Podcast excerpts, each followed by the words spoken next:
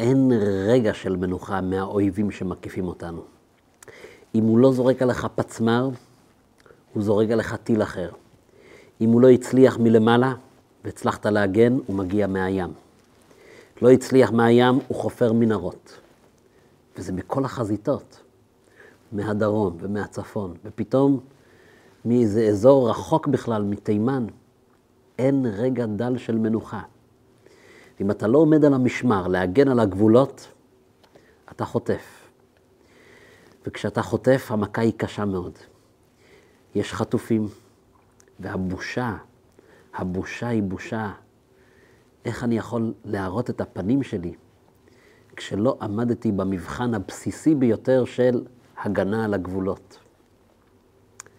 אני מספר על המלחמה הזאת, שכולנו חווים אותה, אבל אני מתכוון כל הזמן בשני מישורים. כי המלחמה שמתרחשת היא גם מלחמה שקורית כאן בפנים. ולמעשה, מי שלא נמצא בשדה הקרב, ומי שלא נמצא בחדר מקבלי ההחלטות, אחת התרומות המשמעותיות שאנחנו יכולים כן לתרום ללחימה, זה להבין את ההקבלה הזאת. להבין שהמלחמה שמתרחשת שם, מושפעת גם מהמלחמה שמתרחשת אצלי. הקדוש ברוך הוא ברא את האדם, ושתל לו יצר הרע. והיצר הרע הוא מתוחכם ביותר. והוא מגיע אלינו בכל מיני אופנים, בכל מיני צורות, בכל מיני חזיתות. והוא לא נותן לנו מנוחה רגע אחד. הוא תוקף מהאוויר ומהים ומהיבשה. הוא מבלבל אותנו, הוא מסית אותנו. זקן וכסיל. זאת אומרת שהיצר הרע, כך שלמה המלך קורא לו, הוא מלך זקן וכסיל. הוא ותיק במערכת. הוא יודע לאן הוא חותר, לאן הוא שואף. הוא לא מוותר לנו. אנחנו צריכים לעמוד על המשמר כל היום וכל הלילה. אין לנו רגע דל של מנוחה. אני לא באתי עם בשורות היום, לומר שזה קל. הצדיק, המלחמה שלו היא מלחמה בתחום הקדושה. כל מי שלא הגיע למדרגה של צדיק, הוא נולד בשביל להילחם עם הרע. ויש כל מיני תחבולות וכל מיני מלחמות וכל מיני תגובות שהוא צריך להתחיל לתרגל אותן. אבל כן, אנחנו נדבר היום באופטימיות ובשמחה על הסוף הטוב שאנחנו כנראה קרובים אליו מאוד. כי עוד מעט יבוא מלך המשיח ואנחנו נשחט את היצר הרע. והרע שיש גם בעולם, גם כן יושמד. אנחנו במלחמה האחרונה. קוראים לה מלחמה על הבית, אבל זה הרבה יותר מזה. זו מלחמה להקים את הבית הנצחי, בית קדושה, בית עולמים, בית המקדש השלישי, שהוא הולך להיות כאן בלב וגם בירושלים, השלמה והבנויה. אם כן, במלחמה יש שני שלבים ואחר כך השלב השלישי הגדול. שלב ראשון של מלחמה, הייתי קורא לה המלחמה של ההגנה וחידוד הזהות שלי. זאת אומרת, עוד לפני שאני שולח חייל לקרב, אני צריך לחדד אצלו מי הוא, מה הזהות שלנו, על מה אנחנו נלחמים. חיילים ברוסיה מנסים להשתמט מהקרב. הם לא מבינים על מה אנחנו נלחמים עם אוקראינה.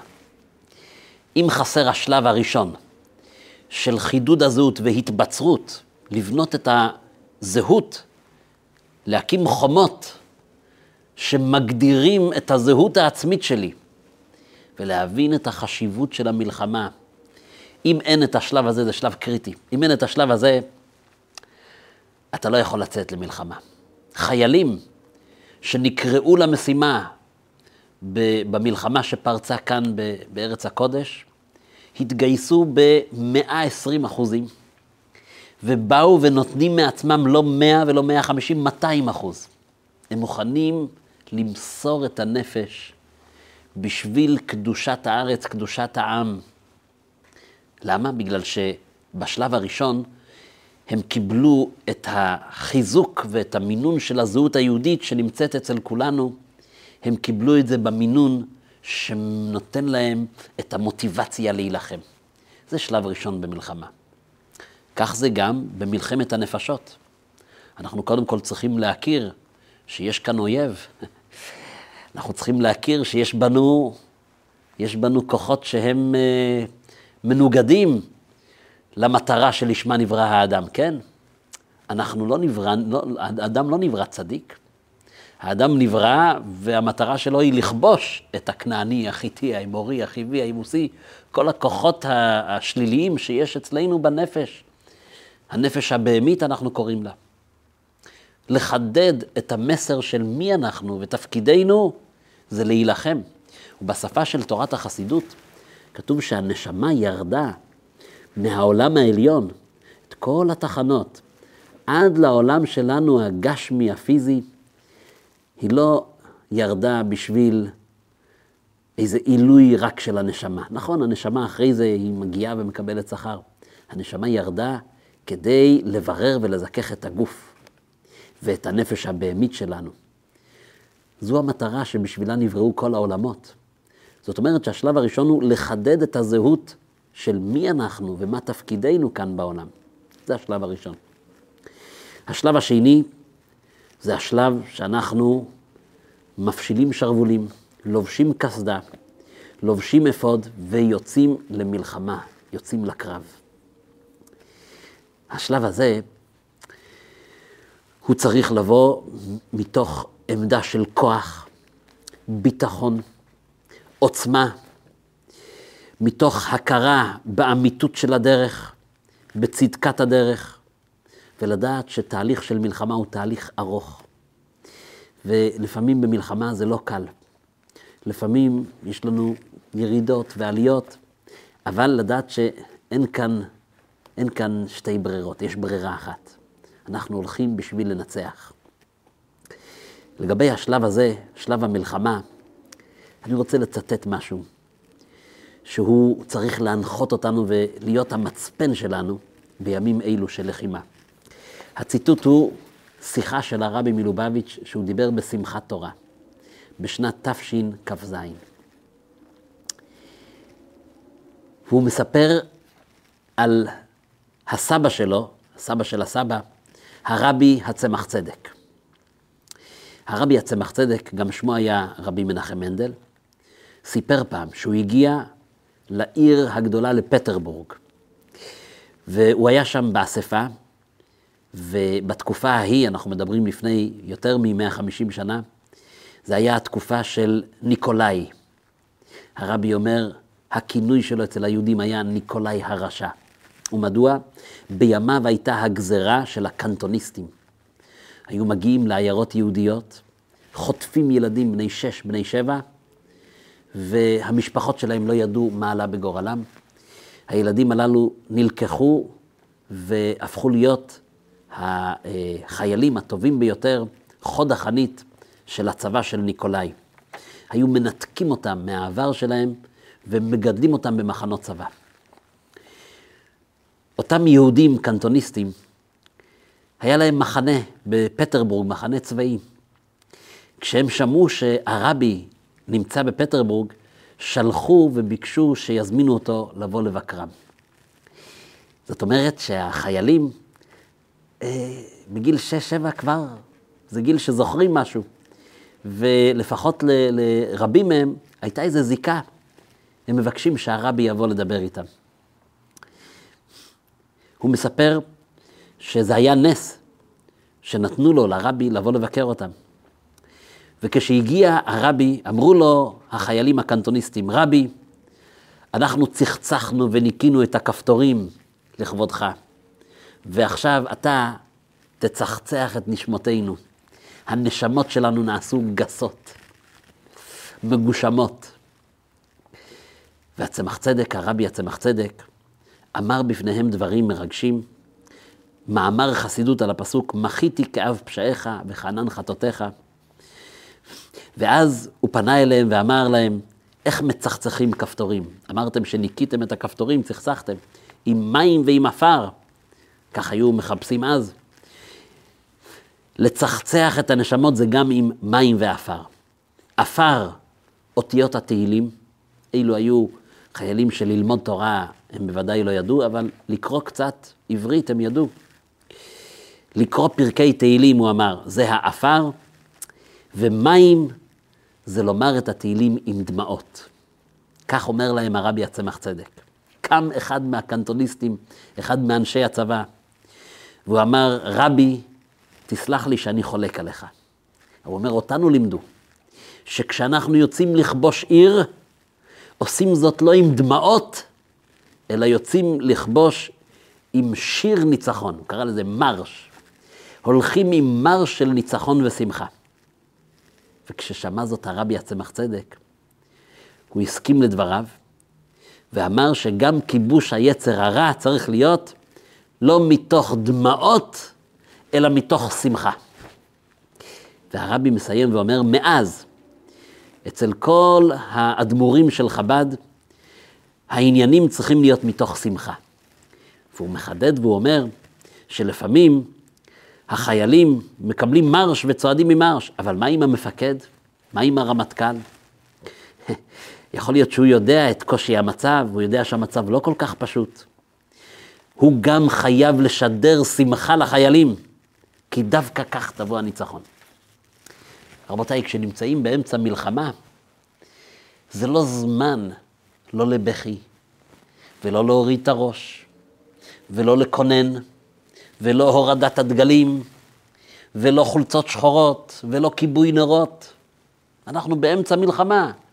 באמצע מלחמה, החייל בחזית חייב לקבל את הרוח של מרש, שאנחנו הולכים כאן עם מלחמת מצווה עד הסוף, עם ביטחון בקדוש ברוך הוא. זה הרוח. וכל מי שבאמצע מלחמה מנסה להשפיל ולדכא, פוגע בחיילים שנלחמים בשבילנו ומוסרים נפש בחזית. אז השלב השני הוא השלב של המלחמה עצמה. והמלחמה צריכה להיות מלחמה מתוך ביטחון, תקווה ושמחה, עם מר של ניצחון, כאילו שאנחנו כבר כובשים וכבר נמצאים ביעדים שלנו. כך אנחנו באמת נגיע ליעדים שלנו. כך זה גם במלחמת היצר. המלחמה צריכה לבוא מתוך נקודה של כוח. להכניע את היצר עם מרש, עם שמחה, זה אומר שאני מבצר את עצמי עם גבולות מאוד חזקים. תכף נדבר עוד על השלב הזה של המלחמה שצריכה להיות עם מרש, כי זה החלק הקריטי, אבל אני כבר רוצה לדבר באופטימיות על השלב השלישי. לעתיד לבוא, וחיטטו חרבותם לעתים, וגר זאב עם כבש. אנחנו כבר שם, אנחנו אוטוטו שם. לעתיד לבוא, המסר שהתחיל אצל אברהם אבינו, המסר של להפיץ אור חסד קדושה בעולם, הוא לא מסר שנועד רק לבנות את חומות הביצור של העם היהודי בלבד. הוא לא מסר שנועד לכיבוש של חבל ארץ כלשהי קטנה.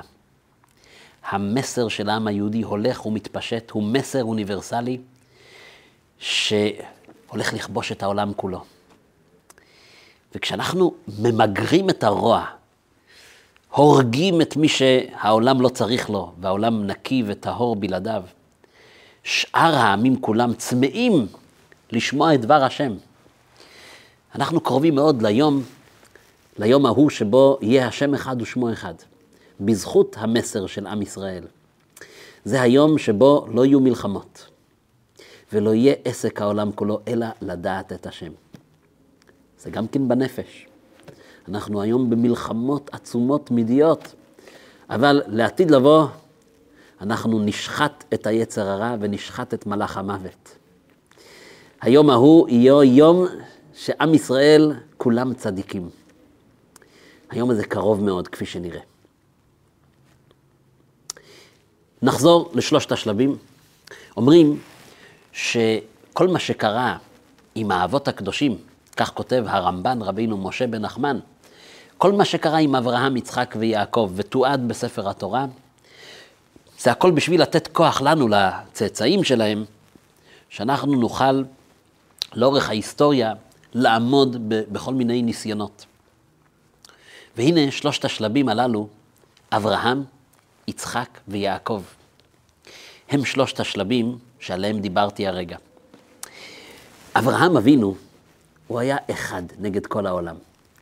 זה הזמן לבדל ולחדד ולהסביר מה זה אומר להיות יהודי. מה זה אומר להיות השגריר של הבורא להפיץ את האמונה המונותאיסטית, אמונה בכל אחד. ולכן, כאשר מתחילים הצרות, ומעניין שהצרות כבר אז התחילו איפה? מהפלישתים. ומדוע נקרא שמם פלישתים? הפלישתים מלשון פולשים, שהרי חם, כשנוח חילק את הארץ לבניו, שם חם ויפת, חם קיבל את אפריקה. והפלישתים שהם צאצאים של חם, במקום להישאר שם באפריקה, פלשו לגרר, הלא היא עזה של היום. אז זאת אומרת שהצרות שיש לנו עם העזתים ועם אנשי גרר לא התחילו היום. זה כבר 4,000 שנה מאז אברהם אבינו, היהודי הראשון. אנחנו סובלים ממלחמות עם אנשי עזה, עם אנשי גרר. הסכם השלום הראשון שנחתם בהיסטוריה, אברהם היהודי חותם הסכם עם אבימלך. אבל אברהם הוא אחד נגד כל העולם כולו. ואברהם עדיין עסוק לבצר עמדות. הוא עדיין עסוק לחדד ולהסביר לעצמו ולעולם מה זה אומר המסר של להיות יהודי. ולכן ההסכם הזה הוא הסכם חלש מאוד. אברהם בגישה של תן לי הנפש והרכוש כך לך. מה שמעניין אותי זה בעיקר להסביר מהי הנשמה היהודית. להסביר את המסר של הקדושה והאלוקות שיש בעולם. זה התפקיד שלי, זה התפקיד של אברהם אבינו. ולכן ההסכם הזה הוא הסכם של הנפש, זה הרוח. אני איש של רוח, של פילוסופיה. אני מסביר לעולם שיש בורא. אני מסביר לכולם שהם צריכים לברך ולהודות לבורא עולם. אין לי עסק עם הרכוש. הרכוש זה דבר שאני יכול לוותר עליו. זה השלב הראשון במלחמה. אנחנו נמצאים באיזה חידוד של הזהות שלנו. יצחק חותם הסכם עם אבימלך, מלך גרר, בפעם השנייה, אבל בפעם הזו הוא מגיע מתוך עמדה של כוח. אבימלך זוחל אליו ומבקש ממנו הסכם שלום. למה? אצל אברהם אבינו, כשהוא חופר בארות, כל הבארות שהוא חופר, סתמום פלישתים. אברהם לא מצליח במשימה של לקבוע עובדות בשטח. הוא מסתפק בלהיות זה שנותן הרצאות טובות. הוא מסתפק בהיותו איש של אשל, והייתה אשל בבאר שבע. אכילה, שתייה, לינה, באים אליו להתארח, ושם הוא עושה נפשות. יצחק לא מוותר. יצחק חופר בארות. כשאתה חופר באר, זה אומר, אני רוצה כאן חיים. כשיש באר, זה אומר שאני התמקמתי פה באדמה. יצחק כבר לא מוותר על הרכוש. ואם סותמים הפלישתים, הוא יחפור עוד באר. עד שהוא יחפור באר בשם רחובות, ואותה כבר הפלישתים לא סותמים, כי הם רואים שהאיש הזה הוא עקשן. כשהאויבים מגלים שאנחנו עקשנים, ואין פשרות, הם באים לבקש הסכם שלום. זה הסכם שלום מתוך כוח, מתוך עוצמה. ההסכם שלום הזה הוא הסכם שלום כבר הרבה יותר חזק ויציב. ויקרא למקום באר שבע, ועל כן שמה באר שבע עד היום הזה. לא באר שבע על שם השבועה שנשבע אברהם, לא על ההסכם ההוא, על ההסכם הנצחי שאומר אנחנו כאן ואנחנו לא זזים מכאן. ואז מגיע יעקב. יעקב משנה דיסקט. יעקב נותן לנו את הכוח האמיתי להילחם, ולא רק להילחם, אלא לסיים את המלחמה ולעבור לשלב של פדה בשלום נפשי. מהי המלחמה של יעקב אבינו? יעקב אבינו לא חותם הסכמים. המדרש אומר, ויצא יעקב מבאר שבע. אומר המדרש, יצא מבארה של השבועה. אמר, אם אני אפגוש את אבימלך, מלך גרר, עוד פעם אני אצטרך לעשות איתו הסכמים. הוא יאמר לי, תשבע לי, כמו שנשבע אברהם, סבא שלך, יצחק, אבא שלך. והוא אומר, כשהם נשבעו, הם עיכבו את הכניסה לארץ בשבעה דורות. אני לא רוצה לעכב, אפילו לא בדור אחד קדימה. אני לא חותם על הסכמים יותר. יש לי את הכוח להביא את המסר של אברהם ויצחק, להביא אותו בשלמות, גם כן החוצה. יעקב יוצא מבאר שבע. לא הסכם של הודנה, לא הסכם של ביצור עמדות. תנו לי את הרחוב היהודי שלי, את העיירה שלי, אל תפריעו לי, אני לא אפריע לכם. לא עוד. יעקב בא ואומר, יש לנו כבר כוח לכיבוש הארץ, יש לנו את הכוח להפיץ את המסר של אברהם אבינו, לעשיו וללבן ולשכם. אנחנו מסוגלים להכחיד את כל מי שהאמונה הזאת באוכריו, ולהפיץ את האור לכל מי שמעוניין לשמוע. המסר שלנו יכול לחצות כבר מעבר לגבולות. יעקב אבינו מיתתו שלמה. כלומר, כל יוצאי חלציו ממשיכים עם העבודה הזאת. ולכן, יעקב אבינו לא נרתע. הוא מוכן לקרב, והוא מוכן למלחמה. והוא יוצא, והוא נלחם, והוא מצליח. הוא יבוא לרמאי, והוא יגיד לרמאי, אתה מדבר רמאות, גם אני יודע לדבר רמאות. הוא יבוא לעשיו, והוא יבוא לשרו של עשיו, והוא יגיד, אתה מדבר על מלחמה ועל קרבות, אני לא מפחד מקרבות. יעקב אבינו היה האיש שמוכן להתלבש בבגדים של עשיו, כדי לקבל את הברכה של יצחק. ובמילים אחרות, הוא מסמל את היהודי שמוכן ללבוש בגדים של קרב ולצאת לקרב. ללבוש בגדים של בעל עסק ולצאת אל העסק. והמטרה שלו היא אחת. אני אביא את המסר של הקדושה של אברהם אבינו ושל יצחק לתוך העסק ולתוך שדה הקרב. ואם יש משהו שמנגד, יש לי את הכוח ואת העוצמה לחסל אותו. ואם יש לי מישהו שמוכן לעטות אוזן, יש לי מסר מתוק שיחלחל ויחדור לעולם כולו. ואכן יעקב מצליח. יעקב מצליח להיות אצל לבן הרמאי, והוא יוצא משם, במקלי עברתי את הירדן הזה, ואתה הייתי לשני מחנות, הוא יוצא משם עשיר, עם רכוש, ועם 12 השבטים. יעקב נאבק עם עשיו, ולמרות שהוא יוצא משם צולע על ירחו, אבל עשיו נחנה ועשיו מברך אותו בסוף. הוא הצליח להמתיק את הגבורות. עד כדי כך שבמפגש עם עשיו, עשיו יבוא ויחבק אותו וינשק אותו. על זה דוד המלך היה מתפלל והיה אומר, פדה בשלום נפשי מקרב לי. אני מוכן לקרבות. ודוד המלך נלחם והיו לו קשיים ומלחמות מבחוץ ומבפנים, גם בתוך המשפחה. אבל הוא מתפלל לקדוש ברוך הוא ואומר, אני רוצה כבר להגיע לשלב השלישי. פדה בשלום נפשי מקרב לי. אני רוצה שהקרבות יסתיימו, ושהמסר של השלום יהיה מסר שאני אצליח לשכנע את האויב שחדל אש, שאנחנו רוצים שלום ויש לנו מסר בשבילכם. והעולם יהיה מקום יותר טוב כשהמסר של עם ישראל יחלחל ויגיע לכל האומות כולם. וכמו שאומר הפסוק, כי ביתי בית תפילה יקרא לכל העמים.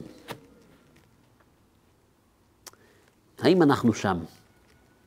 אנחנו נמצאים בדור שאנחנו זקוקים להפעיל את כל המערכות. מערכת של הגנה, ויש כל מיני סוגים של מערכות הגנה. אבל כפי שאנחנו רואים בימים האלה, לא פחות התקפה. אבל לא לשכוח את השלב השלישי האופטימי, שהוא מתרחש ממש בימים אלה. אותם אלו מאומות העולם, שלא מעניין אותם לשמוע, הם באו כדי לסנוע. אותם, אין לנו עסק איתם. אז מי שמאיים עלינו, צריכים לחסל אותו. הבא להורגך, השכם להורגו. ומי שלא מאיים, צריכים להתפלל לקדוש ברוך הוא, שיסיר את האויב הזה, או שיפקח לו את העיניים. אבל רוב אומות העולם, כל מי שיש לו שכל ישר, כולם אימצו את המתנות הגדולות שהיהדות הביאה לעולם. אומות העולם, כולם מדברים היום שפה של שלום, של אהבה. כולם מוקיעים שפה של מלחמה, של רצח. אני לא מדבר על השוליים. אני מדבר על השפה שהאומות כולם מדברים. היא שפה שרק עם ישראל דיבר אותה, והיום כולם מדברים אותה. המתנות הגדולות של העם היהודי שהביאו לעולם, את האמונה בכל אחד, את השוויוניות, את יום המנוחה, השבת, את השפה של שלום, של אופטימיות. כל הדברים הללו, אילו מתנות שאנחנו הבאנו, והעמים כולם מתחילים לדבר את השפה הזאת.